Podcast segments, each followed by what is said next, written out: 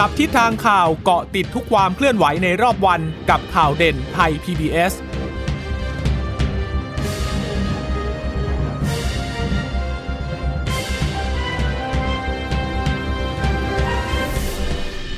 สวัสดีค่ะ สวัสดีค่ะต้อนรับคุณผู้ฟังสู่ข่าวเด่นไทย PBS นะคะ เราพบกันเป็นประจำทุกวันจันทร์ถึงศุกร์บ่ายๆ แบบนี้ค่ะ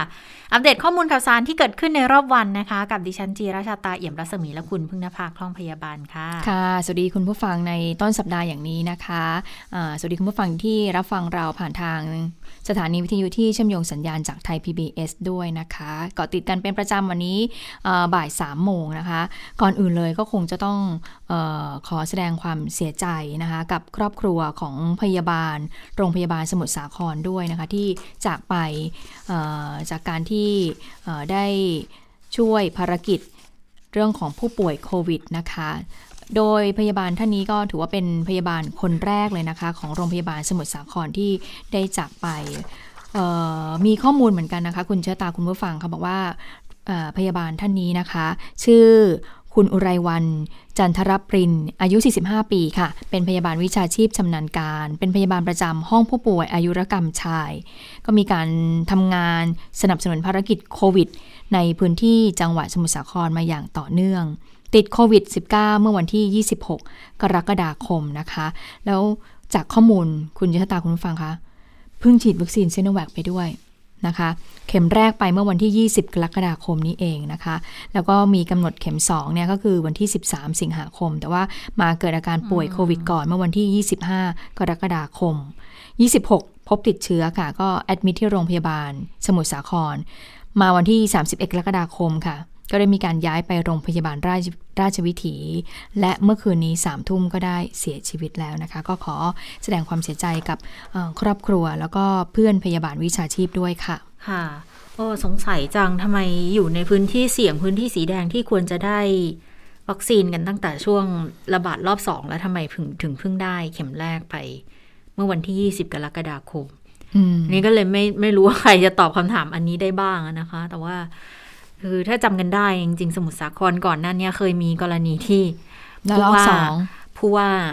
ผู้ว่าอะไรนะวิรศักดิ์วิจิตแสงสีใช่ไหมออกมาทวงวัคซีนนะทั้งทั้งที่จริง ๆ น่าจะได้ไปตั้งแต่ตอนการระบาดรอบแรกแล้วนะ ช่วงนั้นก็เริ่มมีวัคซีนเข้ามาละซีโนแวคนี่แหละที่รีบจัดหามาเป็นกรณีพิเศษเข้ามาก่อนตั้งแต่กุมภาพันธ์แล้วก็มีแอสตราอีกส่วนหนึ่งนะคะ ก็เลยกลายเป็นข้อสังเกตอันดับแรกก็คือทำไมบุคลากรด่านหน้า ท่านนี้หรืออาจจะโรงพยาบาลนี้ด้วยหรือเปล่านะฮะทำไมถึงเพิ่งจะได้เข็มแรก เมื่อวันที่ 20 กรกฎาคมนี้เอง แล้วก็อย่างที่เราทราบเนาะซีโนแวคเข็มแรกเนี่ยภูมิยังไม่ขึ้นแน่ๆกว่าภูมิจะขึ้นก็คือเข็มที่สองอันนี้ก็ ก็เลยเป็นเหตุผลเลยนะคะอาจจะเป็นเหตุผลหนึ่งที่ทำให้อาการมันค่อนข้างที่จะรุนแรง แล้วก็ถึงขั้นที่เสียชีวิตด้วยค่ะ แล้วก็เป็นเหตุผลหนึ่งนะคะที่มีความจำเป็นที่ต้องฉีดวัคซีนที่มีประสิทธิภาพ อย่างวัคซีน mRNA ที่จะไปต่อสู้กับเชื้อเดลต้าได้ ก็อย่างที่ทางในแพทย์สุภกิจศิริลักษ์บอกว่าตอนนี้เนี่ยเชื้อเดลต้าเนี่ยกระจายไปยัง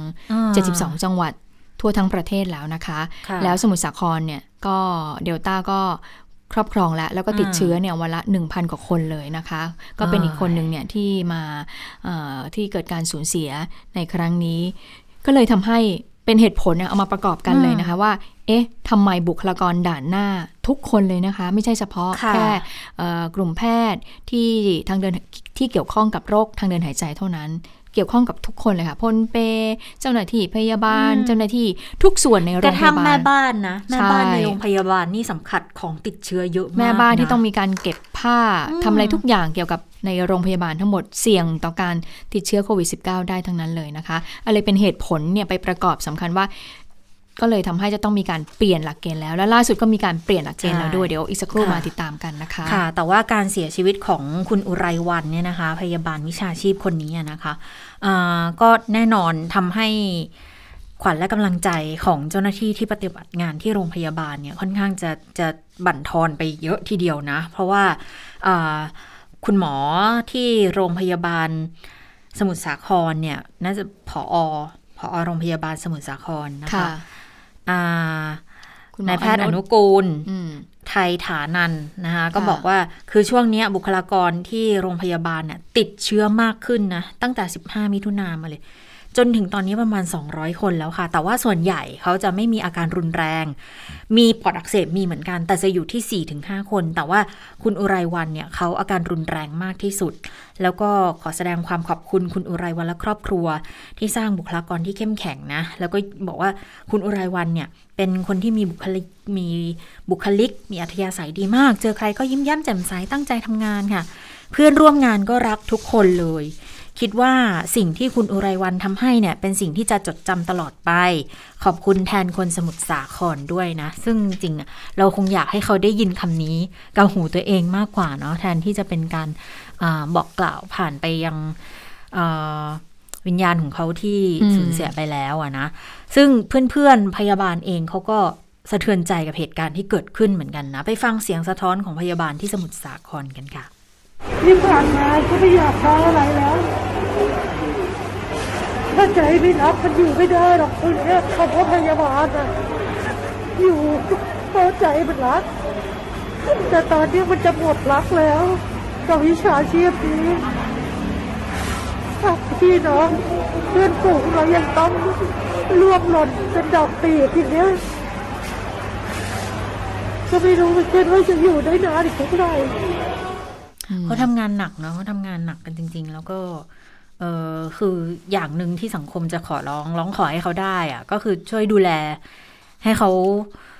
มีกำลังใจด้วยหนึ่งแล้วก็มีภูมิคุ้มกันมากพอที่จะไปต่อสู้ให้นะ เพราะว่าถ้าด่านหน้าล้มอะ ข้างหลังก็ไม่เหลืออะไรแล้วนะ ค่ะ แล้วก่อนหน้านี้เห็นมีคลิปของที่สมุทรสาครนี่แหละนะคะไม่รู้ว่าเป็นโรงพยาบาลนี้หรือเปล่านะที่ปรากฏเป็นลมเป็นลมอยู่ก็พยาบาลเขาใส่ชุด PPE อยู่ก็ดูแลคนไข้อยู่นะคะในห้องนั้นอยู่ประมาณสักคนแค่ประมาณ2อสคน แล้วพยาบาลก็ยืนเหมือนยืนคุย แล้วก็ยืนทำหัตถการให้กับคนไข้อยู่เนี่ยปรากฏว่ายูดีพยาบาลท่านหนึ่งก็ล้มขึ้นมาเลย ก็คือล้มในหน้าที่ตรงนั้นเลยนะคะคนไข้เนี่ยคุณคุณยายที่คนหนึ่งเขาแบบว่านอนอยู่คุณยายต้องลุกขึ้นมาแบบคงจะแบบเหมือนช่วยพยาบาลตะโกนนะช่วยด้วยช่วยด้วยคงจะอยู่อย่างนั้นนะคะแล้วก็มีการนำพยาบาลท่านนี้นะคะออกมาข้างนอก แล้วก็ต้องถอดชุด PPE ก็คงจะร้อนต้องใส่หน้ากากอนามัยอีกนะมีหลายขั้นตอนเลยทีเดียว ร้อนหายใจไม่สะดวกหลายอย่างนะคะค่ะพอดูแล้วเนี่ยฟังแล้วแล้วมาประกอบกับเรื่องนี้อีกนะคะ สะเทือนใจจริง ๆ เลยนะคะสำหรับบุคคลบุคลากรด่านหน้าที่ต้องทำงานอย่างหนักนี้นะคะค่ะอะอันนี้ก็เลยถึงเป็นเหตุผลสำคัญเลยนะคะที่มีการปรับเปลี่ยนในเรื่องของการฉีดวัคซีนไฟเซอร์ให้กับบุคลากรด่านหน้านะคะ ค่ะเดี๋ยวมาดูตัวเลขกันหน่อยนะคะตัวเลขเนี่ยวันนี้ดีขึ้นนิดนึงค่ะต้องบอกวันนิดนึงจริง ๆ เรามีตัวเลขหมื่นแปดมาสองสามวันแล้ว วันนี้เหลือหมื่นเจ็ดแต่เป็นหมื่นเจ็ดที่ปริ่มมากก็คือหนึ่งหมื่นเจ็ดพันเก้าร้อยเจ็ดสิบคน เสียชีวิตก็ยังสูงอยู่ค่ะ 178 รักษาหายก็ไม่น้อยนะ อีก 13,919 คน แต่แน่นอนยังมีคนรอเตียงอีกเยอะมาก ยังคงรักษาตัวอยู่ในโรงพยาบาลอีก 28,000 กว่าคนคุณผู้ฟังนะคะวันนี้ก็เป็นการถแถลง วันนี้สบคแถลง แล้วก็สัปดาห์นี้เป็นเป็นสัปดาห์แรกที่จะปรับลดการถแถลงเหลือแค่ 2 วัน ก็คือวันจันทร์กับวันพฤหัสบดีเท่านั้นนะคะส่วนตัวเลขของไทยเนี่ยหนึ่งหมื่นกว่าเนี่ยนะคะ รายวันเนี่ยนะคะก็ขึ้นไปอยู่ที่อันดับ 42 ของโลกแล้วผู้ป่วยสะสมผู้ป่วยรายใหม่นะก็ค่อนข้างน่ากังวลทีเดียวนะคะ ตอนนี้ยืนยันสะสมแล้ว 633,284 คนนะคะแล้วก็ผู้ป่วยอาการหนักเนี่ย 4,768 เลยนะ แล้วก็ที่ต้องใส่ท่อช่วยหายใจอีก 1,028 คน นะคะสำหรับผู้เสียชีวิต 178 คนก็ทำให้ยอดเสียชีวิตรวมตอนนี้เนี่ย 5,168 คน รายใหม่ก็เป็นผู้หญิงสัก94 ผู้ชายสัก84 นะคะ เป็นคนไทย 171 มีเมียนมาอีก 5 มีจีนอีก 2 ถ้าพื้นที่กรุงเทพเนี่ยก็จะมีอยู่ 68 สมุทรปราการทั้ง23 นะคะ นครราชสีมาอีก 10ปทุมธานีอีก 9 นะคะ กระจาย คือตอนนี้กระจายหลายจังหวัดเพิ่มมากขึ้น แล้วแต่ละจังหวัดก็ไม่ใช่จังหวัดละคนสองคนแล้วนะ หลายจังหวัดที่แบบหลัก 10 ก็มีหรือว่าปริมปริมสิบก็มีนะคะ อันนี้เป็นตัวเลขที่น่าน่าเป็นห่วงมาก ๆ เลยนะคะ แล้วก็เห็นบอกว่ามีเสียชีวิตที่บ้านเนี่ยมี 5 คนด้วยกันนะคะ อยู่ที่กรุงเทพจะสอง แล้วก็ปทุมร้อยเอ็ดสุพรรณอีกจังหวัดละหนึ่งคน อันนี้เป็นเป็นเป็นแนวโน้มที่ค่อนข้างน่าน่ากังวลมาก ๆ เลย ค่ะ และขณะนี้เนี่ยผู้ติดเชื้อใน 67 จังหวัดนะคะที่ไม่รวม 4 จังหวัดภาคใต้นะคะก็มีมากกว่ากรุงเทพและปริมณฑล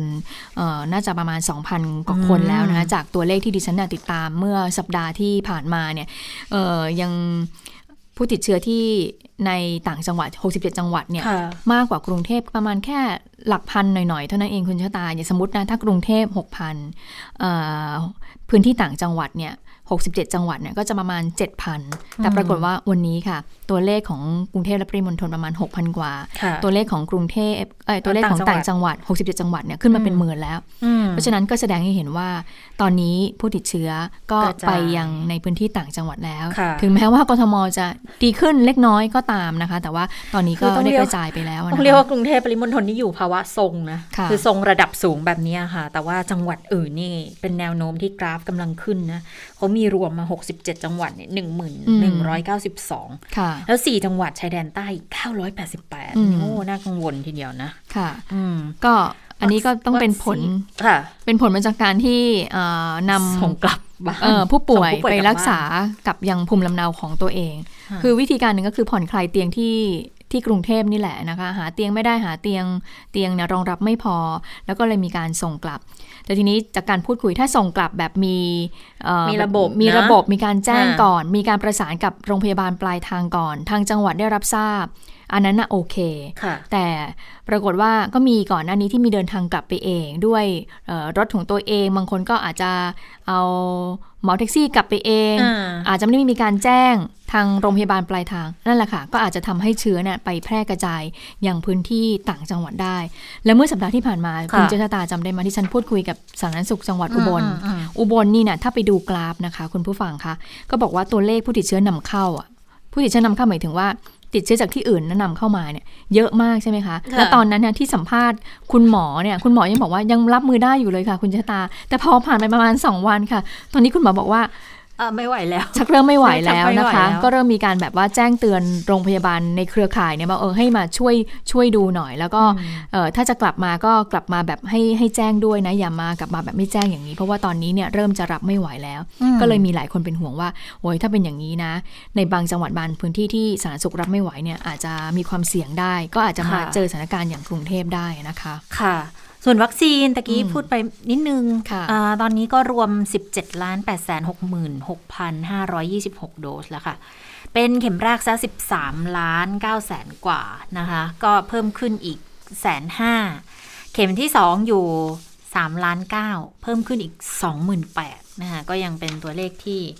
ยังต้องพยายามกันให้เพิ่มมากขึ้นนะ เพราะว่า ดูแล้วสถานการณ์ไม่ค่อยสู้ดีสักเท่าไหร่เนาะกับสิ่งที่เกิดขึ้นตัวเลขที่เกิดขึ้นณขณะนี้นะคะ ทีนี้ตัวเลขที่มันยังไม่ลดลงเนี่ย เมื่อวานเราก็คงได้เห็นไปแล้วว่ามีการขยายเวลาล็อกดาวน์นะคะ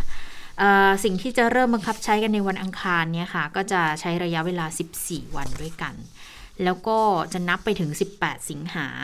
ก็จะทบทวนกันอีกทีว่าจะผ่อนปรนหรือจะยืดระยะเวลาล็อกดาวน์ไปอีกครั้งหนึ่ง ขยับพื้นที่สีแดงเข้มเป็น 29 จังหวัดแล้วนะคะคะแล้วก็ข้อกำหนดก็จะรวมถึงการเคอร์ฟิวด้วยนะคะสามทุ่มถึงตีสี่ใน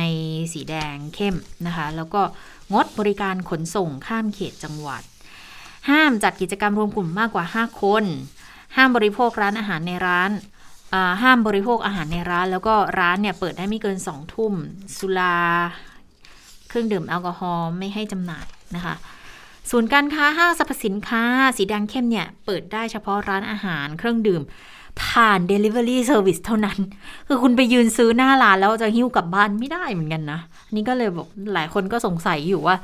อะแล้วถ้าเปิดอย่างเงี้ยถ้าเกิดฉันไปถึงที่แล้วฉันไปไปสั่งซื้อก็ไม่ได้อย่างเงี้ยหรอ ฉันต้องเสียค่า Delivery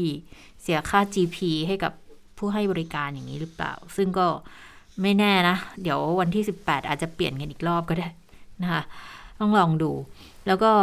ร้านขายยาเวชภัณฑ์ซูเปอร์มาร์เก็ตเหมือนเดิมค่ะ เปิดได้ไม่เกิน 2 ทุ่ม ร้านเสริมสวยรำนวด สถาบันเสริมความงามปิด สถานศึกษาปิดหมดนะคะ สถานที่แข่งขัน สนามกีฬาปิดเหมือนกันนะคะพื้นที่ควบคุมสูงสุด หรือว่าสีแดงเนี่ยเขาให้ตั้งด่านตรวจ ตั้งจุดสกัด การเดินทาง ห้ามจัดกิจกรรมรวมกลุ่มมากกว่า 20 คน ร้านอาหารห้ามบริโภคในร้านเปิดได้ไม่เกิน2ทุ่มงดจำหน่ายเหมือนกัน แต่สีแดงเนี่ยห้างสรรพสินค้าศูนย์การค้าเปิดได้นะ แต่ต้องจำกัดจำนวนคนและงดกิจกรรมส่งเสริมการขาย ร้านเสริมสวยร้านนวด สถาบันเสริมความงามเปิดได้ปกติค่ะ สถานศึกษาถ้าจะใช้อาคารเรียน ถ้าเปิดให้มีคนมีการเรียนการสอนคนจำนวนมากเนี่ย ต้องให้คณะกรรมการโรคติดต่อจังหวัดเห็นชอบก่อน ที่เล่นที่แข่งกีฬาได้หมดแต่ไม่เกิน3ามทุ่มนะคะ แข่งขันได้ด้วยแต่จำกัดผู้ชมนะค่ะสีเหลืองค่ะ ไม่จำกัดการเดินทาง แต่รวมกลุ่มมากกว่า 50 คนยังไม่ได้นะคะ ร้านอาหารบริโภคได้ตามปกติ แต่ไม่ให้จำหน่ายเครื่องดื่มสุรานะคะ ศูนย์การค้าสมรสินค้าเปิดได้ปกติ ยกเว้นเครื่องเล่นเกมสวนสนุกนะร้านนวด ร้านเสริมสวย สถาบันเสริมความงามเปิดได้ปกติ สถานศึกษา สถานกวดวิชา ก็เปิดได้เหมือนกัน แต่ต้องผ่านความเห็นของคณะกรรมการโรคติดต่อ สถานที่แข่งที่เล่นกีฬาเปิดได้ แข่งขันได้จำกัดผู้ชมนะคะแล้วก็ทุกพื้นที่พื้นที่อื่นๆเนี่ยก็ต้องมีสวมหน้ากากอนามัยทั่วราชอาณาจักรปิดสถานบริการสถานบันเทิง หรือสถานบริการอื่นในลักษณะคล้ายกัน นี้ก็เป็นบังคับใช้เริ่มตั้งแต่พรุ่งนี้ แล้วเดี๋ยวก็อย่างที่บอกว่า 18 เนี่ย พิจารณาอีกที ถ้าถ้ายังไม่ดีก็ยืดไปนู่นเลยค่ะ 31 สิงหายาวๆกันไปอืม18 นั่นก็คือ 2 สัปดาห์คือ 14 วัน แล้วก็จะมีการประเมินกันครั้งหนึ่งนะคะ ถ้าดูแล้วเนี่ยตัวเลขยังกดลงไม่ได้ ยังพบผู้ติดเชื้อผู้เสียชีวิตเพิ่มสูงขึ้นอยู่เนี่ยก็จะ ล็อกดาวน์ต่อไปจนถึงสิ้นเดือนสิงหาคมนี้นะคะคะเพราะฉะนั้นดูแล้วเนี่ยรัฐบาลก็ต้องออกมาตรการเยียวยาเพิ่มอีกนะ ในพื้นที่อีก 16 จังหวัดที่เพิ่มเติมออกมาด้วยนะคะ ทีนี้ก็มีความเห็นในเรื่องของการล็อกดาวน์เหมือนกันนะคะ จากแพทย์ผู้เชี่ยวชาญด้านทางเดินหายใจนะมีการโพสต์ Facebook แสดงความคิดเห็นเกี่ยวกับเรื่องของการแพร่ระบาดโควิด -19 โดยคุณหมอมนูนลีชเวงวงเนี่ยเขามีการพูดอย่างนี้ มีการอ้างอิงถึงศูนย์ควบคุม และป้องกันโรคของสหรัฐหรือ CDC ออกถแถลงการ โดยบอกว่าสงครามโควิด เปลี่ยนไปแล้วค่ะเปลี่ยนไปยังไงไปดูนะคะ การระบาดปีที่แล้วเนี่ย เขาเรียกว่าเป็นสงครามครั้งแรก หลายประเทศเนี่ยเอาชนะเชื้อโควิดได้ใช่ไหมคะหยุดการแพร่ระบาดได้ด้วยมาตรการสาธารณสุขและการล็อกดาวน์เพราะว่าค่าศึกเนี่ยหรือว่าเชื้อไวรัสสายพันธุ์ดั้งเดิม สายพันธุ์ดั้งเดิมก็คือสายพันธุ์อู่ฮั่นใช่ไหมคะสายพันธุ์จีอะไรเนี่ยนะคะเปรียบเสมือนไวรัสไข้หวัดนกค่ะ คือสายพันธุ์ดั้งเดิมคือ บอกว่ายังไม่เก่งพอ คือคนติดเชื้อหนึ่งคนเนี่ยแพร่เชื้อได้ให้ผู้อื่นเนี่ยสองคน แต่ว่าสงครามครั้งนี้ หรือว่าการระบาดในรอบปัจจุบันเนี่ยถึงแม้เขาบอกว่าเราจะตั้งค่ายตั้งป้อมสู้ก็ตาม แต่ว่าปรากฏว่าต้อมป้อมถูกตีแตกค่ะ ต้องถอยร่นเข้าไปในหลุมหลบภัย แม้กระทั่งหลุมหลบภัยก็ยังไม่ปลอดภัยนะคะ เชื้อโควิดเนี่ยก็เพราะว่ายังไงคะ เข้ามาตามบ้าน ตามครัวเรือนตามชุมชนแล้ว โดยเฉพาะสายพันธุ์เดลต้านี่บอกเก่งขึ้นมากเลยคนติดเชื้อหนึ่งคนเนี่ยแพร่เชื้อให้ผู้อื่นมากถึง8ถึง9คนเลยนะคะ แล้วคุณหมอก็ยังมีการเปรียบเทียบให้ดูเหมือน ไวรัสโรคอิสุกอิสัยค่ะเขาบอกว่าเหมือนโรคอิสุกอิสัยยังไง บอกว่าตอนนั้นเนี่ยโรคอิสุกอิสัยเนี่ยเกิดจากการติดเชื้อไวรัสชนิดหนึ่งใช่ไหมคะ ติดต่อได้ 2 ทางคือสัมผัสโดยตรงกับ ตุ่มบนผิวหนัง แต่ส่วนใหญ่เกิดจากสูดหายใจเอาละอองฝอยของสิ่งคัดหลั่ง จากทางเดินหายใจเข้าไป เขาบอกว่าในอดีต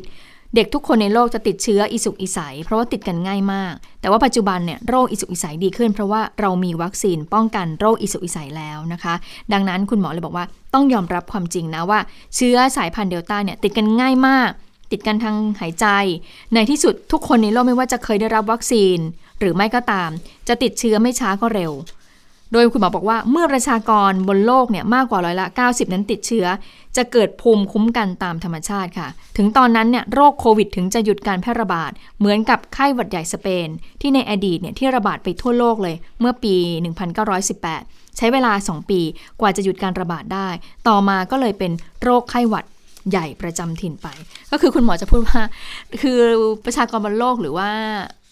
ต้องมีการติดเชื้อมากกว่าร้อยละ 90 เพราะฉะนั้นดูแล้วเราไม่น่าจะรอดค่ะคุณเจตาค่ะ ถึงจะแบบว่าเป็นถึงถึงจะภูมิคุ้มกันหมู่เนี่ยหรอเออเป็นภูมิคุ้มกันหมู่แล้วถึงจะหยุดการแพร่ระบาดตรงนั้นได้นะคะเออแล้วคุณหมอบอกว่า ตอนนี้ทุกคนคนแข่งเวลาค่ะ รีบฉีดวัคซีนให้เร็วที่สุด เพื่อลดการป่วยหนัก แล้วก็เสียชีวิตจากการติดเชื้อโควิด -19 ทันทีแล้วก็มีการป้องกันตัวเองค่ะ ใส่หน้ากากเว้นระยะห่าง อย่าไปในพื้นที่แออัดอากาศถ่ายเทไม่ดี หมั่นล้างมือ แล้วก็พยายามชะลอการติดเชื้อ เพื่อที่จะชะลอการติดเชื้อไปให้นานที่สุดค่ะ ค่ะ ทีนี้เรื่องการฉีดวัคซีนเนี่ยก็ยังมีปัญหากันอยู่นะสองออย่างต่างจังหวัดตอนนี้เห็นว่ากลับมาเริ่มฉีดกันบ้างแล้วในบางจุดนะได้จัดสรรวัคซีนแต่อย่างกรุงเทพเนี่ยฉีดฉีดหยุดหยุดกันมา อันนี้ก็เพิ่งฉีดกันไปอีกรอบแล้วเดี๋ยวรู้สึกว่าเดี๋ยวจะต้องหยุดกันอีกรอบแล้วนะคะ แต่ว่าตอนนี้เนี่ยบางจุดบางสถานที่เขายังมีวัคซีนอยู่ ดังนั้นเขาก็อาจจะเปิดให้มีเฉพาะบางจุดนะที่จะ walk in อย่าง ตัวอย่างที่ศูนย์เวชศาสตร์ฟื้นฟู สภากาชาติไทยนะคะเขาให้ walk in สำหรับผู้สูงอายุเท่านั้นนะคะ 60 ปีขึ้นไป และหญิงตั้งครรภ์12 สัปดาห์ขึ้นไป ก็จะมีที่สถานีกาชาติที่ 5 สว่างคณิวาส ที่สมุทรปราการนะคะ ก็จะเป็น a s t r a z เซ e c a วันนี้เนี่ยช่วงเช้า 220 คน ช่วงบ่าย 220 คนก็คือ 8 โมงถึงบ่าย3ก็ก็ปิดไปแล้วนะคะแล้วก็เดี๋ยวพรุ่งนี้ได้อีกรอบหนึ่งเช้า 250 บ่ายอีก 250 คนถึงใบสามเหมือนกันนะคะ แล้วก็ต้องต้องมีมีบัตรประชาชนไป ส่วนคนที่ตั้งคันต้องมีสมุดฝากคันไปด้วยนะ แล้วก็ยังมีอีกหลายจุดเหมือนกันที่ยังให้ walk in ได้อยู่นะคะ อของไทยร่วมใจกรุงเทพปลอดภัยก็ยังพอมีอยู่บ้างนะ อย่างที่ SCG บางซื่อนะคะโรบินสันไลฟ์สไตล์ลาดกระบัง เซ็นทรัลลาดพร้าว เซ็นทรัลเวิลด์สามย่านมิตรทาวน์โลตัสพระราม4เอเชียทีคมหาวิทยาลัยหอการค้าไทยแล้วก็สยามพารากอน คือทุกจุดเนี่ย ถ้าท่านตั้งครรภ์ก็ต้องมีใบฝากครรภ์ไป หรือใบรับรองก็ได้ค่ะ ให้คุณหมอออกให้ มีบัตรประชาชน ไปแจ้งที่ศูนย์ฉีดวัคซีน แต่ว่าคือข้อมูลมันอาจจะปรับเปลี่ยนได้นะ อาจจะต้องเช็คกันวันต่อวันว่าจุดไหนที่เขาเปิดบ้างแต่อย่างของไทย PBS เนี่ยคือ ด้วยด้วยเนื้อที่พื้นที่เราอาจจะค่อนข้างจำกัดนิดนึงนะคะ ก็อาจจะต้องโทรศัพท์มาแจ้งกันก่อน แต่ว่าตอนนี้ปิดปิดลงทะเบียนทุกช่องทางไปก่อนนะเนี่ยวัคซีนมาแบบ หยุดหยุดอย่างเงี้ยค่ะ มันก็เลยทำให้เวลาที่วัคซีนมาเนี่ย คนก็เลยคิดว่า เอ๊ะถ้าฉันไม่ได้วันนี้แล้วเนี่ย ฉันจะต้องอาจจะพลาดจากวัคซีนที่จะเข้ามาในอีกล็อตต่อไปได้ ก็เลยทำให้คนเนี่ย ไปฉีดวัคซีนกันอย่างหนาแน่นแออัดเนาะวอล์กอินอย่างที่เราเห็นภาพกันที่สถานีกลางบางซื่อเมื่อสัปดาห์ที่แล้วนะ ก็เป็นผลจากนี้แหละ คือวัคซีนมาแบบว่ามาแบบหยุดหยุดหยุดหยุด ไปไปหยุดหยุดอย่างเงี้ยค่ะ มันก็เลยทำให้คนไม่มั่นใจคนไม่แน่ใจนะคะค่ะ แต่แล้วแล้วต้องต้องเตือนว่าคนที่มีคิวแล้วถูกเลื่อนคิวเนี่ยต้องหมั่นเช็คนะคะ เพราะบางทีวัคซีนมาปุ๊บแล้วคุณได้คิวฉีดบางทีเขาไม่ได้ส่ง SMS ไปให้นะ คุณอาจจะไม่รู้ตัวนะอายกตัวอย่างง่ายๆ คนใกล้ตัวดิฉันเลยพี่ชายดิฉันอยู่ที่เชียงใหม่แล้วเขาก็มีข่าวว่าเดี๋ยวเขาจะเริ่มรันคิวมาแล้วนะพี่ก็บอกไม่แน่ใจอะนู่นโอ้ยสงสัยกว่าจะรันได้อีกทีนู่นกันยานู่นละมั้ง ปรากฏว่าแม่ก็ไม่ยอมแม่ก็บอกก็เช็คก่อน นี่เป็นความนี่เป็นความถี่ท่วนของคุณแม่นะคุณแม่ทุกท่านน่าจะค่อนข้างอย่างนี้นะปรากฏว่าพี่ก็เปิดเช็คอ้าวสรุปฉีดพรุ่งนี้ อืเนี่ย ถ้าเกิดว่าเขาไม่เช็คอะ่ะเขาก็จะไม่รู้เลยค่ะว่าคิวฉีดเขาพรุ่งนี้เขาก็จะคิดแต่ว่าสงสัยเลื่อนไปเลื่อนไปเพราะมันเลื่อนสะสมมาเยอะแล้วไงเพราะจริงๆอะเขาจองคิวตั้งแต่ได้ตั้งแต่กรกฎาแหละปรากฏว่าเออเลื่อนไปเลื่อนมาเอาพอของมาทีเดียวก็ ก็เร่งเร่งฉีดกันแบบเนี้ยคือ คือของมาด้วยความที่ฉีดได้เร็วเนาะบางทีคิวมันก็จะรันเร็ว ดังนั้นต้องต้องต้องเช็คค่ะ ต้องเช็คแพลตฟอร์มไหนลงทะเบียนตรงไหนไว้นะ ต้องตรวจสอบให้ดีนะคะ อืมแต่ก็อย่างที่ทราบกันก็คือว่าเดี๋ยวเดือนสิงหาคมเนี่ยจะปรับ การฉีดวัคซีนใหม่ก็คือจะเน้นไปในพื้นที่ต่างจังหวัดมากขึ้น ซึ่งหลังจากที่เราเห็นตัวเลขพื้นที่ต่างจังหวัดนั้นเพิ่มขึ้นมากแล้วนะคะ หลังจากที่หยุดต่างจังหวัดมาแล้วก็มาเทวัคซีนให้กับพื้นที่กรุงเทพ ซึ่งเป็นพื้นที่ของการแพร่ระบาด ตอนนี้กรุงเทพอาจจะได้รับการวัคซีนน้อยลง แล้วก็จะมีการกระจายวัคซีนไปยังพื้นที่ต่างจังหวัดมากขึ้นนะคะ ทีนี้มาถึงเรื่องของวัคซีนไฟเซอร์ค่ะคุณชะตาก็เป็นประเด็นที่ ถูกเพ่งเล็งมาก่อนว่า เอ๊ะ ถ้า1ล้าน5แสนโดสมาแล้วเนี่ย จะจัดสรรให้ใคร ทางกลุ่มหมอไม่ทน ทางเครือข่ายภาคีบุคลากรทางการแพทย์ต่างๆ เนี่ย ก็ออกมาทำหนังสือถึงสถานทูตนะคะ แล้วก็มีการบอกว่าอยากให้มีการจัดสรรวัคซีนอย่างโปร่งใสให้เป็นธรรม มีการกระจายวัคซีน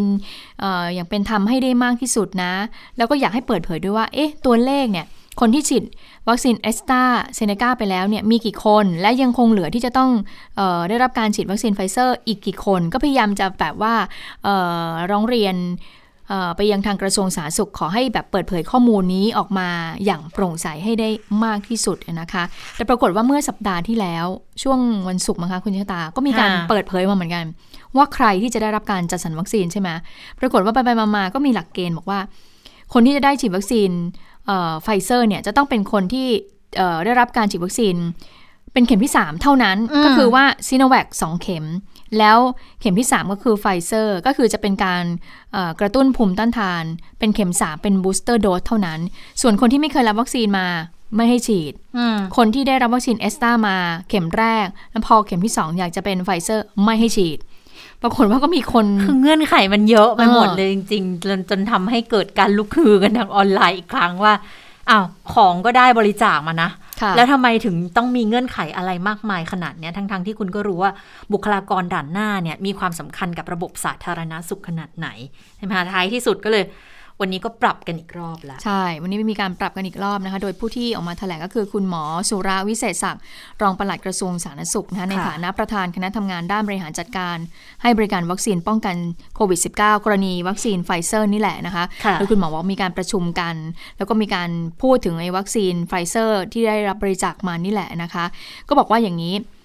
จะแบ่งเป็นอย่างนี้ วัคซีนไฟเซอร์จะแบ่งเป็น 5 กลุ่ม กลุ่มแรกก็คือบุคลากรทางการแพทย์และสาธารณสุขที่ดูแลผู้ป่วยโควิดทั่วประเทศเลย ฉีดกระตุ้นภูมิคุ้มกันเป็นเข็ม 3 อันนี้มี 7 0 0 0 0 0โดสค่ะสองก็คือกลุ่มเสี่ยงในพื้นที่ควบคุมสูงสุดและเข้มงวดสีแดงเข้ม 13 จังหวัด ฉีดให้กับผู้สูงอายุผู้ป่วย 7 โรคเรื้อรัง ผู้ที่มีอายุ 12 ปีขึ้นไป และคนและหญิงตั้งครรภ์12 สัปดาห์ขึ้นไป อันนี้เพิ่มไปนี่ใช่ไหม เหมือนเดิมค่ะ คุณชะตาไม่ผู้ที่มีอายุ 12 ปีขึ้นไปเนี่ยค่ะเอออันนี้มีมาแล้วนะคะ อันนี้มีมาใช่อันนี้มีอ๋อเจ็ดที่อยู่ในข่ายเจ็ดกลุ่มโรคด้วยใช่ไหมใช่ค่ะ อันนี้ 6 4 5 0 0 0 โดสนะคะคะอันที่ 3 ก็คือว่าฉีดให้กับกลุ่มเสี่ยงชาวต่างชาติ และคนไทยที่จะเดินทางไปต่างประเทศ เช่นนักเรียนนักศึกษาอันนี้ให้ 1 5 0 0 0 0 โดสนะคะทำการศึกษาวิจัย 5,000 โดส อันนี้มีอยู่เดิม 5. สำรองฉุกเฉินนี่แหละค่ะ3,450 โดส ตัวเลขนี้นะคะ 3,450 โดส ล่าสุดมีการเป็นตัวเลขนี้นะคะ ไม่ใใช่ตัวเลข 40,000 โดสอ่าไม่ใช่ 40,000 โดสนะคะ เพราะฉะนั้นเราจะได้ตัวเลขวัคซีนไฟเซอร์กลมๆเลยนะคะ1ล้าน5แสน 3,450 โดส แต่ทีนี้อย่างที่บอกก่อนอันนี้ก็จะมีแนวทางจะฉีดให้ยังไงให้กับซิโนแวคสองเข็ม แล้วก็ให้กระตุ้นภูมิเป็นเข็มที่ 3 ปรากฏว่าเขามีการเปลี่ยนแปลงแล้ว แล้ววันนี้เนี่ยคุณหมอโอภาสการกวินพงศ์ก็ได้มีการพูดถึงเรื่องของการจัดสรรวัคซีนให้กับบุคลากรทางการแพทย์ใหม่ ไปดูกันว่าครอบคลุมหรือเปล่านะคะ ไปฟังกันค่ะมติที่ประชุมของคณะอนุกรรมการสร้างเสริมภูมิคุ้มกันโรคเมื่อวันที่ 1 สิงหาคมนะครับ จะเป็นเรื่องของการให้คำแนะนำ การฉีดวัคซีนโควิด -19 ของบริษัทไฟเซอร์ในบุคลากรทางการแพทย์และสาธารณสุขนะครับคำแนะนำนี้กำหนดกลุ่มเป้าหมายในการฉีดวัคซีน คือเป็นบุคลากรทางการแพทย์และสาธารณสุขด่านหน้าทุกคนที่ต้องสัมผัสผู้ป่วยโควิด -19 จากการปฏิบัติงานทั่วประเทศนะครับ ทั้งนี้หมายรวมถึงนักศึกษา หรือเจ้าหน้าที่ที่ต้องสัมผัสผู้ป่วยโควิด จากการปฏิบัติงาน หรือการเรียนการสอนที่ต้องมีการสัมผัสผู้ป่วยจริงนะครับ เช่น คนที่ทำงานแผนกผู้ป่วยนอก แผนกผู้ป่วยในคลินิกทางเดินหายใจ ห้องฉุกเฉิน แผนกผู้ป่วยวิกฤต โรงพยาบาลสนาม เจ้าหน้าที่ห้องปฏิบัติการ เจ้าหน้าที่สอบสวนโรค เจ้าหน้าที่ปฏิบัติงานในสถานที่กักกันหรือควอรันทีนนะครับ หรือปฏิบัติงานที่เกี่ยวข้องกับภารกิจการดูแลผู้ป่วยโควิด -19 อื่น ๆ นะครับ ซึ่งอาจจะมีเพิ่มเติมนะครับ ทั้งนี้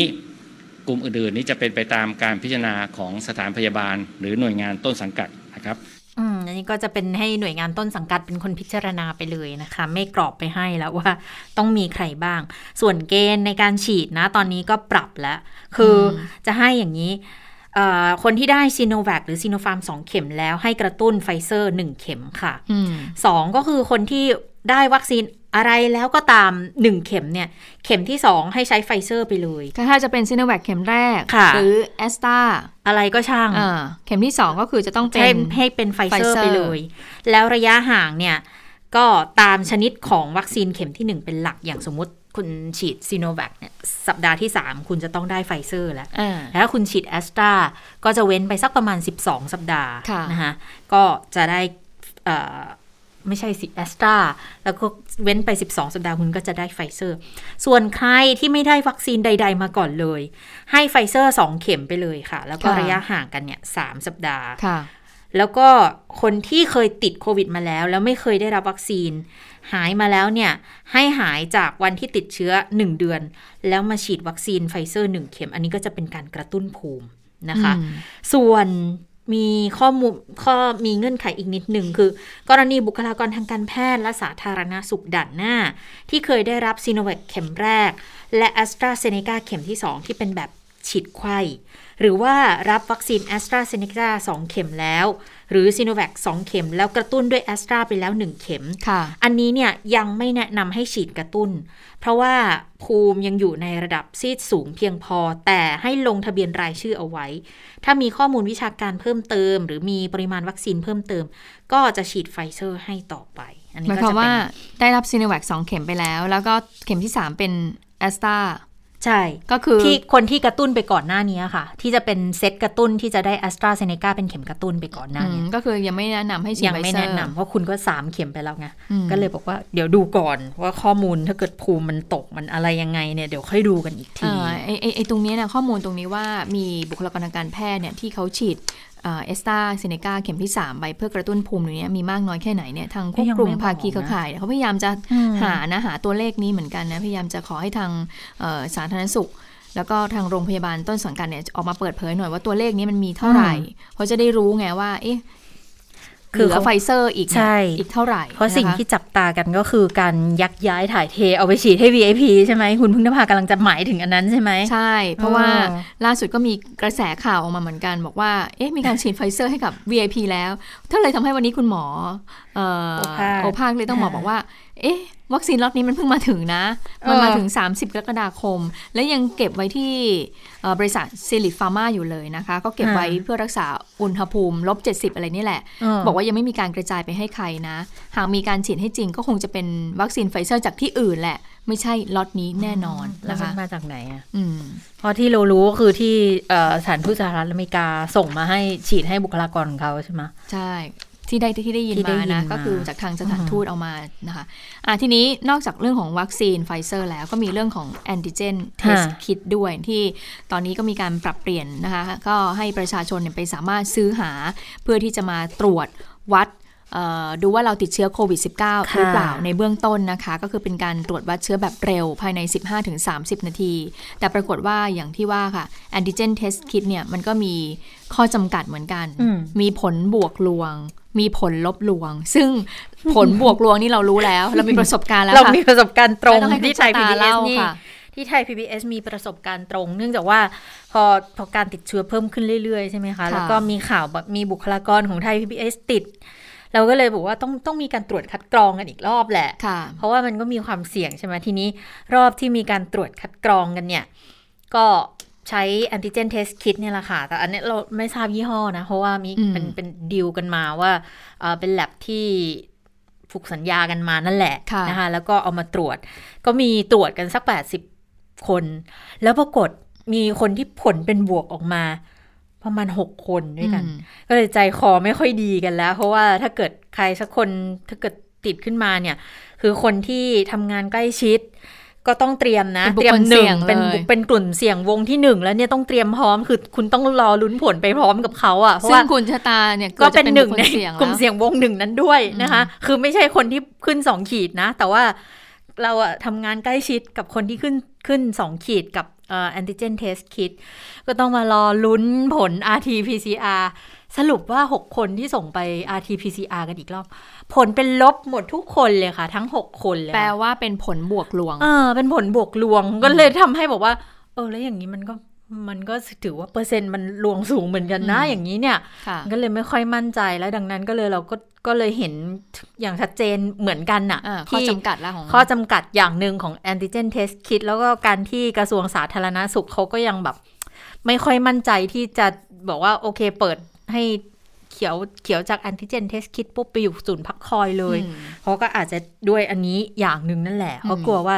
จริง ๆ ถ้าเกิดคุณเป็นผลบวกลวงเงี้ย พอคุณไปถึงที่ตรงนั้นน่ะ แล้วถ้าคุณไม่ติดแล้วกลายเป็นว่าคุณกลายเป็นกลุ่มเสี่ยงอยู่ดีคุณไปอยู่ตรงนั้นน่ะ ดิฉันก็เลยสรุปให้ฟังง่ายๆเลยค่ะ ถ้าเกิดเป็นผลบวกรวมหมายถึงว่าพบว่าเราติดเชื้อใช่ไหมคะ แต่ว่ามันไม่จริงใช่ไหมคะ มันก็จะส่งผลต่อตัวเรานี่แหละคือตัวเราเนี่ยจะต้องไปอยู่ที่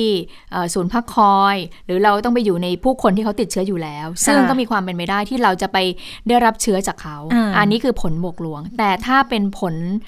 ลบลวง นั่นหมายถึงว่า เอ๊ะ ผลออกมาเราตรวจแอนติเจนเทสเนี่ยคือเราไม่ติด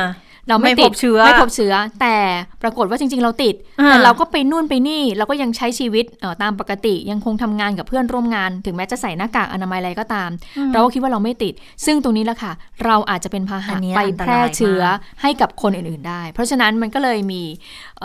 เขาเรียกว่าข้อเสีย ต่างกันตรงส่วนนี้นะคะ ถ้าเป็นผลบวกลวงคือผลเสียเกิดขึ้นกับตัวตัวเราคนที่ตรวจ แต่ถ้าเกิดเป็นผลลบลวง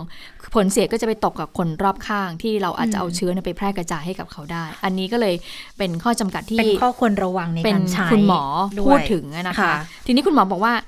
แต่ที่มีขายให้กับประชาชนตอนนี้เนี่ยออยเนี่ยได้รับการรับรองแล้วนะ มี 19 บริษัทด้วยกันนะ ไปฟังกันค่ะอย.เนี่ยได้ ขึ้นทะเบียนนะครับชุดตรวจ ซึ่งเดิมเนี่ยเป็นชุดตรวจที่ใช้ในสถานบริการ คือใช้โดยบุคลากรทางการแพทย์ แต่วันนี้เนี่ยเรามีนโยบายให้ตรวจได้เองนะครับที่เรียกว่า self-test หรือ home use ขณะนี้มี 19 ยี่ห้อนะครับ 19 ผลิตภัณฑ์ที่สามารถจะใช้เป็น self-test หรือตรวจได้เองนะครับ 17 เนี่ยตรวจจากโพรงจมูกนะครับ ก็คือใช้ไม้พันสำลีที่เขาให้มาเนี่ยนะครับแย่ไปในจมูกทั้งสองข้างเนี่ยนะครับ แล้วก็มีหนึ่งชนิดที่ตรวจได้ทั้งจมูกแล้วก็น้ำลาย แล้วก็มีหนึ่งชนิดหนึ่งผลิตภัณฑ์ที่ตรวจได้โดยน้ำลายเพียวๆนะครับ เพราะฉะนั้นอันนี้เวลาท่านไปเลือกซื้อเนี่ยท่านต้องเลือกซื้อแบบที่เก็บจากโพรงจมูกหรือน้ำลายนะครับ อย่าไปเลือกเก็บจากที่เรียกว่าหลังโพรงจมูกนะครับ ซึ่งอันนั้นจะต้องใช้บุคลากรในการดำเนินการนะครับโดยหลักๆทั้ง 19 ยี่ห้อเนี่ย หน้าตาก็จะคล้ายกันครับ ก็คือมีตลับที่ตรวจนะครับมีไม้นะครับพันสำลีที่ใส่ห่อมาอย่างดีนะครับ แล้วก็จะมีน้ำยานะครับที่จะใช้ในการเทสเนี่ยนะครับหลักง่ายๆก็คือถ้าเก็บจากโพรงจมูก ท่านก็แย่จมูกสองข้างนะครับแย่ให้มีความแรงอยู่บ้างพอสมควร เพื่อให้ถึงผนังจมูกนะครับแล้วก็หมุนวนเพื่อให้ได้สารคัดหลั่งมากที่สุดเท่าที่จะเป็นไปได้ ติดกับไม้พันสำลีมานะครับ แล้วท่านก็ เอามาจุ่มในหลอดที่มีน้ำยานะครับ แล้วก็หมุนวนเพื่อให้สารคัดหลั่งเนี่ยผสมกับน้ำยาโดยดีนะครับ แล้วจากนั้นนะครับก็ปิดจุกแล้วก็เอามาหยอดลงบนตลับซึ่งวางอยู่บนพื้นที่สะอาดนะครับ จากนั้นก็ดูนะครับว่าเกิดอะไรขึ้นนะครับ ขอสไลด์ถัดไปครับ ซึ่งทั้งหมดนี้เรามีวิธีสอนนะครับที่จะให้ท่านท่านเข้าไปในเว็บไซต์ของกรมวิทยาศาสตร์การแพทย์ท่านจะเห็นนะครับ มีทั้งตัว อินโฟกราฟิกที่เห็นนี้นะครับบอกขั้นตอนต่างๆ รวมถึงวิดีโอนะครับที่จะสาธิตวิธีทำซึ่งไม่ได้ยากเย็นอะไรนะครับ สามารถจะเรียนรู้กันได้ง่ายครับ ค่ะ คุณหมอเพิ่มเติมนิดนึงบอกว่าชุดตรวจเนี่ยเป็นเครื่องมือแพทย์นะ ไม่อนุญาตให้ขายออนไลน์ ตามตลาดนัดหรือว่าในร้านสะดวกซื้อจะต้องซื้อในร้านขายยาที่มีเภสัชกรประจำเท่านั้น เพราะว่าจะต้องมีการตรวจสอบในเรื่องของคุณภาพด้วย แล้วก็จะต้องมีการอธิบายให้เข้าใจว่าเมื่อตรวจแล้วเนี่ยออกมาจะทำอย่างไรได้บ้าง แต่คุณหมอก็บอกว่า ตอนนี้ก็พบการลักลอบขายออนไลน์ ราคาค่อนข้างสูงมากเลย ถ้าหากสูงจนเกินไปอะคุณหมอก็แนะนำว่าอย่าซื้อนะ เพราะว่าตอนนี้เนี่ยมี 19 ยี่ห้อแล้วใช่ไหมคะ ที่ได้ การขึ้นทะเบียนจากออยแล้วก็จะเดี๋ยวจากเนี้ยจะมีเพิ่มขึ้นเรื่อยๆ ค่ะ แล้วราคามันก็จะถูกลงและองค์การเภสัชก็ได้นำมาจำหน่ายแล้วนะ ไม่เกิน 200 บาทต่อชุดถ้าสองไม่เกิน 200 บาทต่อชุดก็ถือว่าก็ถือว่าถูกนะถูกลงเร็วเหมือนกันนะแต่ว่าที่เราเห็นอยู่เงินขายอยู่นี่มันไม่ใช่ไงบางทีก็อัพไป 300 กว่าเท่าที่เห็น 300 350 นะคะ คือ คือเชื่อว่าพอมีของเยอะอะเดี๋ยวราคามันก็จะลงมาเองตามกลไกตลาดนั่นแหละเพียงแต่ว่าจนถึงตอนนี้ยอมรับเลยนะยังไม่กล้าแย่เองเลยอะ ยังยังทำใจไม่ได้ แต่ว่าถ้าให้คนอื่นแย่ให้ยังพอบอกว่าฮึบฮึบได้อยู่นะคือถ้าคือถ้าเราแย่เอง พอเราจะเจ็บนิดนึงเราก็จะไม่กล้าเข้าไปแล้วรีเฟกไงเราก็แบบนะอะทีนี้มีอีกเรื่องหนึ่งค่ะ หลังจากที่รัฐบาลออกข้อกำหนดฉบับที่ 29 นะ ให้อำนาจทางกสทชนะเขาตัดเน็ตคนที่โพสต์ข้อความที่อาจจะทำให้ประชาชนเกิดความหวาดกลัว แล้วฉบับก่อนหน้านี้เนี่ย ก็จะมีในลักษณะที่ออก ออกแนวเหมือนกับควบคุมการทำงานของสื่อประมาณหนึ่งอยู่เหมือนกันนะคะอย่าเรียกว่าประมาณหนึ่งก็แล้วกันใช้คำว่าอะไรที่มองแล้วว่าเป็นเฟกนิวส์นะคะซึ่งซึ่งเรื่องของคำนิยามหรือว่าการตัดสินเนี่ยมันก็ยังเป็นข้อโต้โต้แย้งกันอยู่นะ ดังนั้นวันนี้ค่ะ ก็เลยมีการรวมตัวกันของตัวแทนสื่อแล้วก็ภาคประชาชน 12 คน เป็นโจทย์ยื่นให้ศาลเพิกถอนข้อกำหนดตามพรกฉุกเฉิน อันนี้เฉพาะข้อที่ 29 ที่ออกโดยนายกรัฐมนตรีนะคะ ในลักษณะที่ห้ามไม่ไอไม่ให้นำเข้าข้อความที่อาจจะทำให้ประชาชนเกิดความหวาดกลัว ซึ่งอันนี้เนี่ยมันจะตีความได้ว่า ถึงจะเป็นความจริงหรือนำเสนอข่าวตามข้อเท็จจริง ก็อาจจะเป็นความผิดตามข้อกำหนดนี้ได้ ก็เลยมันขัดต่อหลักความชัดเจน หลักไม่มีความผิดไม่มีกฎหมาย และไม่มีโทษตามกฎอาญาและขัดต่อรัฐธรรมนูญด้วยนะคะ ก็เลยต้องออกมาเคลื่อนไหวกันในครั้งนี้ถึงขั้นไปที่ศาลเลยนะ ก็บอกว่า การตัดอินเทอร์เน็ตเนี่ยบางทีมันเกินไปกว่าที่แนวทางของศาลอาญาหรือเกินกว่าที่รัฐธรรมนูญกำหนดไว้เพื่อคุ้มครองสิทธิเสรีภาพ และเสรีภาพทางการแสดงออกของสื่อ หรือว่า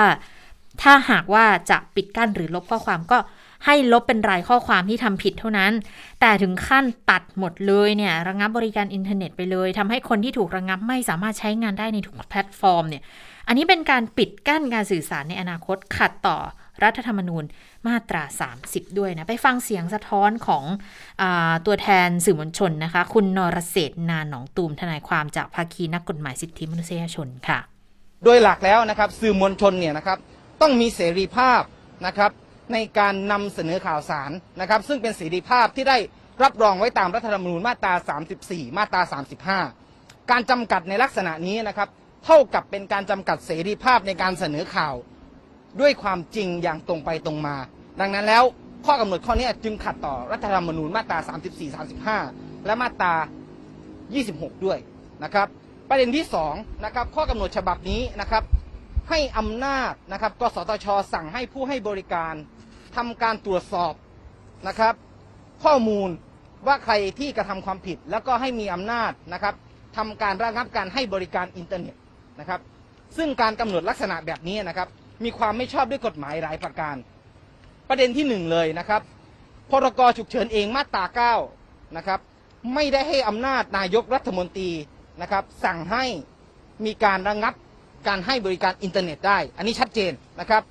ถ้าเรากลับไปเปิดดูมาตราเก้าพรกฉุกเฉินไม่ได้ให้อำนาจนายกรัฐมนตรีไว้นะครับ การออกในลักษณะนี้จึงเป็นการออกข้อกำหนดเกินกว่าที่กฎหมายให้อำนาจไว้ ค่ะเพิ่มเติมนิดหนึ่งแล้วทีนี้ผู้สื่อข่าวก็ถามคุณนรเศษว่า แล้วถ้าไม่ให้รัฐบาลทำอย่างนี้เนี่ยแล้วจะยังไง คุณนรเศษก็บอกว่า รัฐก็สามารถใช้กฎหมายตามพรบคอมพิวเตอร์ได้ในการดำเนินคดีกับคนที่เผยแพร่ข่าวปลอม หรือว่าข่าวที่บิดเบือนได้อยู่แล้ว ส่วนหากจำเป็นที่จะต้องไปลดข้อความ ก็สามารถใช้อำนาจตามมาตรา 20 ในการยื่นคำร้องต่อศาลอาญาให้ศาลลบข้อความได้ โดยการออกข้อกำหนดลักษณะนี้เนี่ยจึงไม่มีความจำเป็น ที่สำคัญข้อกำหนดนี้ให้กสทชนั้นมีอำนาจเด็ดขาดด้วย และนอกจากทางทนายความภาคีนักกฎหมายสิทธิมนุษยชนที่เดินทางไปแล้ว วันนี้ก็มีคุณทัปนีเอียศิชัยด้วยนะคะก็เป็นตัวแทนสื่อออนไลน์ คุณทัปนีก็ก็เป็นเป็นเป็นผู้ที่ผลิตข่าวสื่อออนไลน์ The Reporter นะคะ โดยคุณทัปนีพูดอย่างนี้บอกว่า การนำเสนอข่าวเรื่องของผู้ป่วยเสียชีวิตในบ้าน หรือว่าข้างถนน ข่าวเหล่านี้ฟังแล้วสลดหดหู่เศร้า และเป็นข่าวที่น่ากลัว แต่น่ากลัวโดยสถานการณ์และข้อเท็จจริง ในฐานะสื่อมวลชน มีการตรวจสอบข้อเท็จจริงก่อนที่จะรายงานข่าวออกไป แล้วก็มีหน้าที่นำเสนอข่าวเพื่อช่วยเหลือเพื่อนมนุษย์นะ ให้เข้าถึงสิทธิการรักษา มองว่ารัฐเนี่ยไม่ควรใช้กฎหมายเหล่านี้เนี่ยมาปิดกั้นแสดงความคิดเห็นของประชาชน แล้วก็ไปปิดกั้นการรายงานของสื่อมวลชน เพื่อที่จะช่วยเหลือชีวิตเพื่อนมนุษย์ด้วย ส่วนมองว่าจะมีการใช้กฎหมายกันแกล้งสื่อมวลชนหรือไม่นั้น มองว่าข้อกฎหมายเนี่ยไม่ชัดเจนกำกวม ซ้ำเติมสถานการณ์ตระหนักเรื่องจรรยาบรรณในวิชาชีพอยู่แล้ว ซึ่งแตกต่างจากประเด็นที่รัฐนั้นจะจัดการกับ fake news โดย fake news หรือข่าวปลอมนั้น มีกฎหมายที่จะดำเนินการอยู่แล้วค่ะอันนี้ก็เป็นเสียงสะท้อนจากสื่อนะคะ ค่ะ มาดูเรื่องของเรื่องอื่นที่ไม่เกี่ยวข้องกับโควิดกันบ้างนะ เรื่องดีเรื่องเรื่องดีเป็นข่าวดีหลังจากที่รอคอยกันมายาวนานสิบปีได้มั้ง ดิฉันว่านานนานกว่านั้นนะ ถ้าเราย้อนไปตั้งแต่โฮปเวลล์อะไรอย่างเงี้ย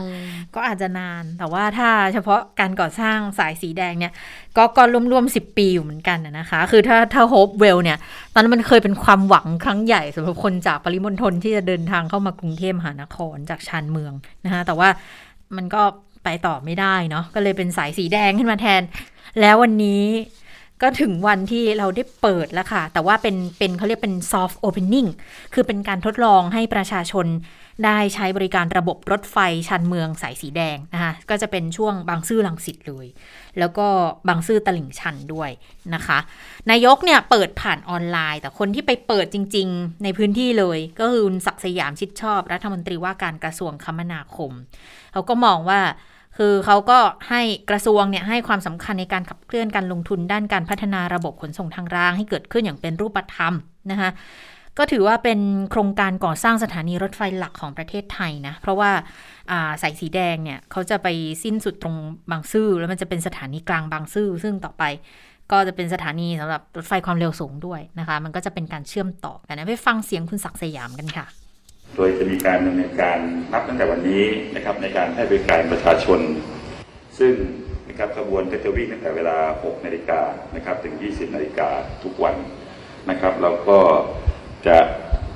เปิดบริการโดยยังไม่นะครับคิดค่าโดยสารนะครับจากพี่น้องประชาชนเพื่อให้พี่น้องประชาชนเนี่ยจะสามารถนะครับใช้เป็นเส้นทางในการเดินทางนะครับระหว่าง บางซื่อนะครับกับรังสิตและก็บางซื่อตลิ่งชันนะครับ ซึ่งสิ่งเหล่านี้นะครับก็เป็นไปการดำเนินการตามนโยบายของท่านนายกรัฐมนตรีพลเอกประยุทธ์จันทร์โอชานะครับ ซึ่งได้วางแผนยุทธศาสตร์ชาติ 20 ปีไว้นะครับ แล้วก็วันนี้ก็ถือว่าเป็นความสำเร็จนะครับ ในเรื่องของการดำเนินการในเรื่องนี้ อืมค่ะ ก็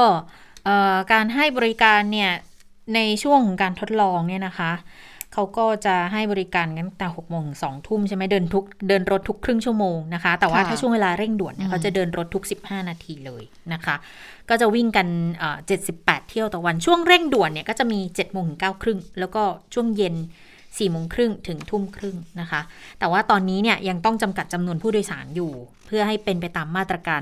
รักษาระยะห่างนะคะ เออ ไม่รู้วันนี้ข้ามเขตจังหวัดแล้วจะไปได้ไหม ได้สิคะอย่างเงี้ยอย่างเงี้ยลังสิตปทุมธานีจากกรุงเทพไปปทุมธานีบ้านฉันอยู่แถวตลิ่งชันฉันก็ต้องข้ามข้ามเข้ามาตรงบางซื่อได้ ถ้ามารถไฟฟ้านะรถไฟฟ้านะแต่อย่างอื่นลำบากใช่ไหมค่ะค่ะได้เวลาสถานการณ์ในต่างประเทศแล้วนะคะคุณสวรักษ์สวัสดีค่ะสวัสดีค่ะ คุณผู้ฟังสวัสดีทั้งสองท่านค่ะมีประเด็นที่น่าสนใจหลายเรื่องเลยนะคะเพราะว่าช่วงสุดสัปดาห์ที่ผ่านมานี่หลายประเทศมีมีการเพิ่มเติมนะคะ เรื่องของแนวทางการฉีดวัคซีน ซึ่งก็น่าสนใจ ไปดูที่อิสราเอลกันเลยนะคะ อิสราเอลเนี่ยเขาเริ่มฉีดวัคซีนเข็ม 3 นะคะ เป็นไฟเซอร์ คือในอิสราเอลเนี่ย ตัวหลักเขาคือของไฟเซอร์นะคะ ได้กัน 2 เข็มอยู่แล้ว แต่ว่าล่าสุดค่ะอิสราเอลนั้นจะให้ผู้ที่อายุเกิน 60 ปีขึ้นไป และได้รับวัคซีนไฟเซอร์ครบ 2 เข็ม นานกว่า 5 เดือน ถ้าเขาเกณฑ์นี้มาฉีดไฟเซอร์บูสต์นะคะ เป็นเข็มที่ 3 ได้เลย ก็ สาเหตุนะคะเขาก็ยอมรับนะคะว่าก่อนหน้านี้อิสราเอลเนี่ยคุมได้ดีมากนะคะจนทำให้ประชาชนสามารถกลับไปใช้ชีวิตใกล้เคียงปกติมากๆนะคะ แต่แล้วก็เกิดการติดเชื้อรอบใหม่นะคะ แล้วก็จากการตรวจสอบเนี่ยพบว่าส่วนใหญ่จะเป็นผู้ติดเชื้อสายพันธุ์เดลต้า แล้วเขาก็ยอมรับนะคะว่าภูมิคุ้มกันที่เกิดจากการฉีดวัคซีนเนี่ยมันลดลง แต่เขาไม่ได้บอกนะว่าลดลงเท่าไหร่ แต่ก็ยอมรับว่ามันลดลง ก็เลยเอาคนกลุ่มเสี่ยงก่อนก็คือผู้สูงอายุเนี่ยแหละนะคะ ไปฉีดกระตุ้นเป็นเข็มที่ 3 ซึ่งก่อนหน้านี้นะคะ ทางอิสราเอลเนี่ยเขาก็เรียกว่าทำการทดสอบด้วยตัวเองไปแล้วค่ะ เขาฉีดวัคซีนให้กับกลุ่มคนที่มีปัญหาเรื่องของภาวะภูมิคุ้มกันบกพร่อง ฉีดไปก่อน 2,000 คน แล้วเขาพบว่าไม่พบอาการไม่พึงประสงค์ ก็คือฉีดไปแล้วเนี่ยไม่พบว่าคนคนเหล่านี้ที่มีปัญหาเรื่องระบบภูมิคุ้มกันอยู่แล้วเนี่ย มีอาการร้ายแรงที่น่าเป็นห่วงนะคะ ก็เลยตัดสินใจฉีดให้กับผู้สูงอายุเป็นเข็มกระตุ้นเป็นเข็มที่ 3 ส่วนที่กัมพูชาค่ะ เมื่อวานนี้นะคะ1สิงหาคม เริ่มฉีดวัคซีนให้กับเยาวชนค่ะ อายุ 12-17 ปีขึ้นไป แต่ว่าการฉีดในช่วงแรกเนี่ยมีเฉพาะ 4 จังหวัดเท่านั้นนะคะ มีกรุงพนมเปญแล้วก็มีจังหวัดกันดานนะคะ จังหวัดเกาะกง แล้วก็จังหวัดพระศรีหนุ ซึ่งก็ถือว่าเป็นพื้นที่ที่มีการระบาดรุนแรงค่ะ ซึ่งเมื่อวานนี้สมเด็จฮุนเซนก็เอาลูกหลานท่านนะคะหลานๆเนี่ยเกือบ 20 คน ก็เป็นเด็กกลุ่มแรก ๆ ที่ได้รับวัคซีน สมเด็จฮุนเซนเนี่ยเขาเปรียบเทียบไว้อย่างนี้ค่ะเขาบอกว่าเยาวชนเนี่ยก็เหมือนหน่อไม้นะ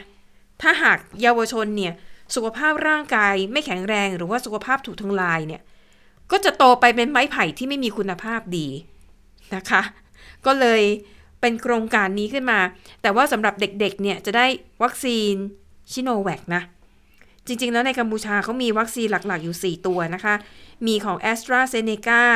แล้วก็มีของจอห์นสันแอนด์จอห์นสันที่อเมริกาบริจาคมาให้ มีของจีน 2 ตัวคือซิโนแวคแล้วก็ซิโนฟาร์มสำหรับเด็กๆ ก็ได้ซิโนแวคไป ก็ตั้งเป้านะคะว่าเด็กกลุ่มอายุ 12-17 ปีเนี่ย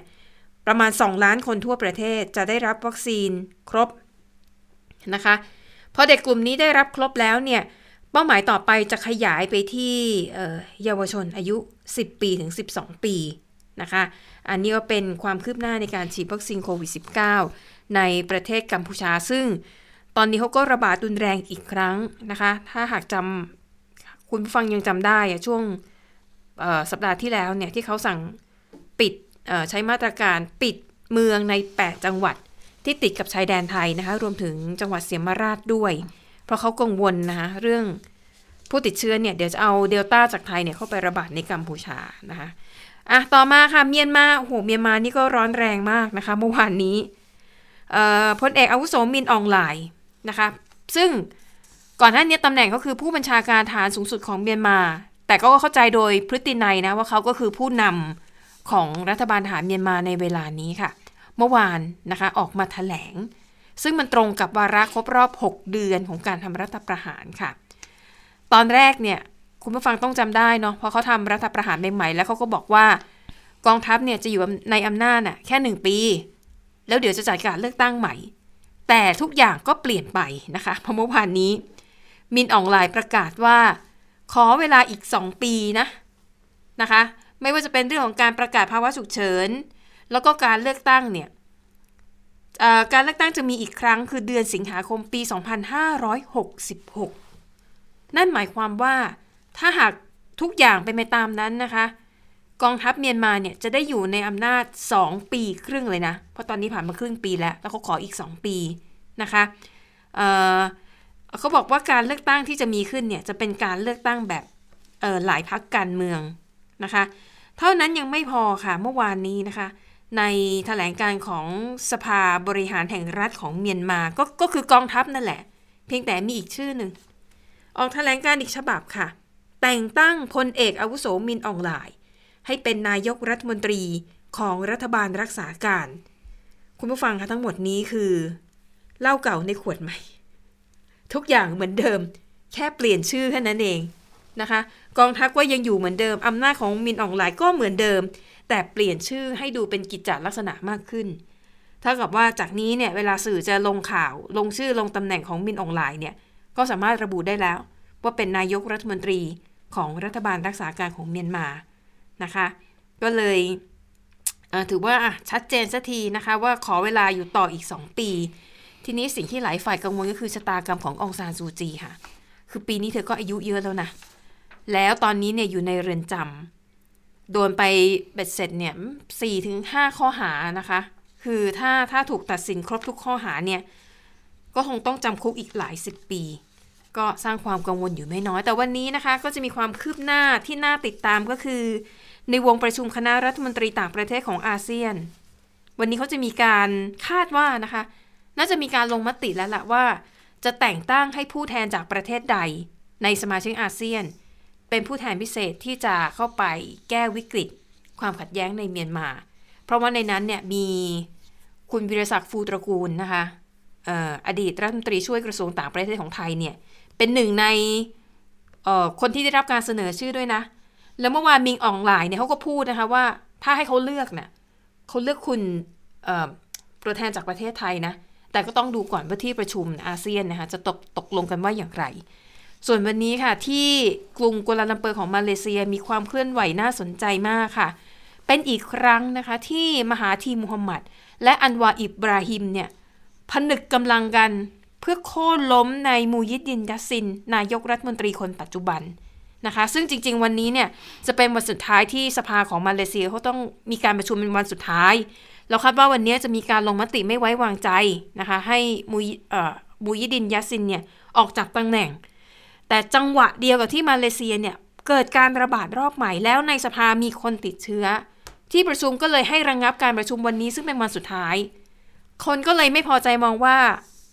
มูยิดินมูยิดดินเนี่ยใช้เรื่องโควิด -19 เป็นข้ออ้าง ไม่ให้จัดการประชุมในวันสุดท้าย เพื่อไม่ให้มีการลงมติไม่ไว้วางใจ ตัวเขาจะได้อยู่ในอำนาจต่อไปได้อีกระยะหนึ่งนะคะเออ มาบอกว่าเราจะทำตามสัญญา คนลงขับไล่คนเก่าไปแล้ว คนใหม่มาก็ยังต้องขับไล่กันอีก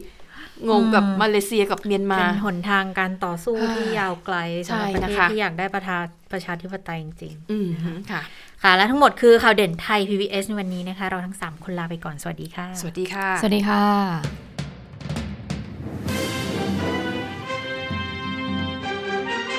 ติดตามข่าวเด่นไทย PBS ได้ทุกวันจันทร์ถึงศุกร์เวลา 15 นาฬิกา ทางไทย PBS Radio และติดตามฟังข่าวได้อีกครั้งทางไทย PBS Podcast